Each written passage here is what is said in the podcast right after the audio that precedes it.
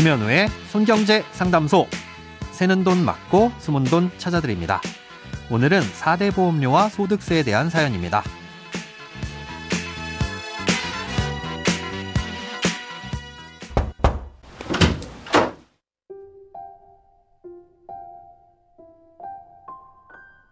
안녕하세요. 최근에 취업 후에 첫 월급을 받았는데요. 월급에서 공제되는 항목들이 있던데 국민연금, 건강보험, 고용보험, 장기요양 보험료가 24만 원 정도 빠져나가더라고요. 소득세와 지방소득세는 항목엔 적혀 있는데 금액이 없었고요. 명세서를 확인해보고 검색해보고 해도 첫 월급을 받은 초년생이라 그런지 이런 항목들이 무엇이고 금액은 어느 회사든 동일한지 왜 빠져나가는지 등 너무 궁금합니다. 인터넷 정보도 있지만 손경제 한 번 더 확인하고 싶어서요. 아직 알아갈 경제 이야기들이 많은데 늘 챙겨 들으며 하나씩 공부해 가고 있습니다. 감사합니다. 오늘은 익명을 요청하신 청취자님이 보내주신 사연입니다. 돈을 벌기 시작하면 이것저것 의무적으로 내야 할 것들이 많은데요. 월급을 받는 직장인은 4대 보험과 세금을 회사에서 먼저 떼서 나라에 내고 나머지를 지급받게 됩니다. 이걸 학교에서 가르쳐 주지도 않고 딱히 물어볼 것도 없으니 설레는 마음으로 첫 월급을 받으셨을 텐데 생각했던 것보다 실수령액이 적어서 실망하셨을 수도 있을 것 같습니다. 먼저 4대 보험의 경우엔 보수 월액의 일정 비율을 내도록 돼 있는데요. 이때 보수 월액은 그 사람이 1년 동안 받은 보수 총액을 근무한 개월수로 나눈 금액입니다.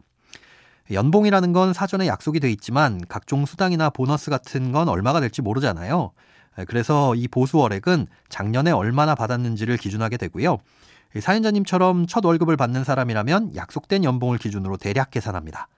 대략 계산했으니까 내년에 정산해서 더 내거나 돌려받을 수도 있게 되고요. 자, 그럼 얼마를 내는지 하나하나 살펴보겠습니다. 먼저 국민연금은 소득의 9%를 내도록 돼 있습니다. 월급이 200만 원이면 18만 원을 내야 하는 거죠. 그런데 이 18만 원 중 절반은 회사에서 부담합니다. 음, 그러니 실제 월급에서는 9만 원만 공제되겠죠. 예, 참고로 첫 월급을 받았을 때 국민연금을 내지 않는 경우도 있는데요. 그 달의 1일을 기준으로 회사에 취업한 상태라면 직장인 신분으로 국민연금을 내야 하지만 2일 이후로 취업했다면 의무는 아니고 선택적으로 낼 수 있기 때문에 월급에서 공제하지 않습니다. 예, 다음으로 건강보험료와 장기요양보험료가 있습니다. 예, 건강보험료는 보수월액의 7.09% 그리고 장기요양보험료는 건강보험료의 약 12.8%를 내야 합니다. 월급이 200만 원이라면 건강보험료는 약 14만 원, 장기요양보험료는 약 18,000원으로 합쳐서 대략 16만 원이 되겠죠. 이 돈 역시 회사가 반을 부담하기 때문에 월급에서는 8만 원 정도만 공제하게 됩니다. 마지막으로 고용보험료도 내야 하는데요. 월급의 0.9%를 내야 하고 회사는 이와 별개로 회사에 근무하는 근로자 수에 따라 추가적인 보험료를 내도록 돼 있습니다. 참고로 산재보험은 4대 보험이긴 하지만 사업주가 보험료를 100% 부담하기 때문에 월급에서 따로 떼지는 않습니다. 남은 건 소득세인데요. 이 세금 역시 1년에 총 얼마를 벌었는지 실수령액이 아니라 생활하기 위해 필수적으로 지출해야 되는 경비의 개념으로 이것저것 공제를 하고 난 다음 나머지 금액에 대해 부과를 합니다.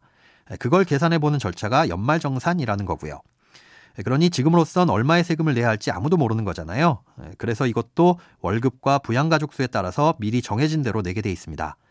월급이 200만 원이고 부양가족이 한 명이면 대략 19,000원이 조금 넘는데요. 이 금액의 10%를 지방세로 내야 해서 대략 2만 원 정도가 나갑니다. 소득세는 소득이 높아질수록 많이 떼는데요. 월급이 300만 원이면 8만 원, 500만 원이면 37만 원 정도를 내게 됩니다.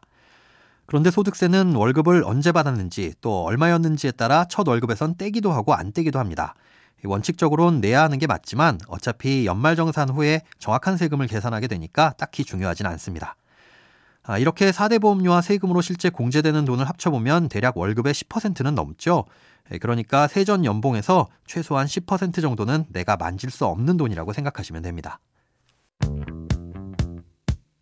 돈에 관련된 어떤 고민이든 상관없습니다. imbc.com 손에 잡히는 경제 홈페이지로 들어오셔서 고민 상담 게시판에 사연 남겨주세요. 새는 돈 맞고 숨은 돈 찾아드리는 손경제 상담소. 내일 다시 만나요.